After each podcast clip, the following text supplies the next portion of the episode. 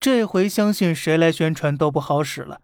九月二十四号，根据央视网消息，日本为了消除核污水排海带来的负面影响，今后呢将通过向海外媒体及网红介绍等形式来宣传福岛核污染事故。福岛核事故事件呢，导致了一万九千人直接死亡，四十六万人疏散。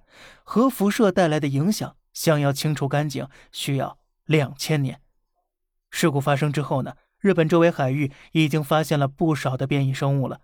在二零二一年四月，日本政府正式决定将福岛上百万吨核污水排入大海之后，一直饱受着国内外的争议。根据日本报道啊。东京、福岛等多个市民团体对核污水排海发出了抗议游行。即便日本始终强调排放的核污水已经实施过净化处理，但是其中放射性物质铯九零活度依然达到了标准值的三倍之多。水呀，作为流动物质，一旦进入海洋当中，受伤的将是全体人类。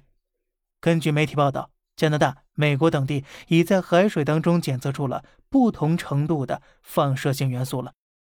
日本福岛核污染很可能已经扩散到了北美地区，海洋成为了他们的垃圾桶，太平洋成为他们的下水道，全世界已然受到了严重影响。怎么还敢揣着明白装糊涂呢？核污水到底能不能喝？核污水的危害究竟有多大？影响有多深远？相信日本人。不会不知道的。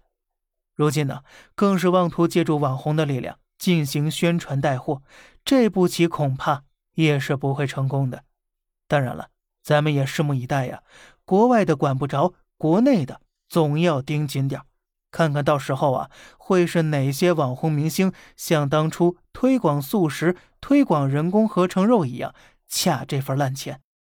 好了，这里是小胖侃大山。每天早上七点，与你分享一些这世上发生的事儿。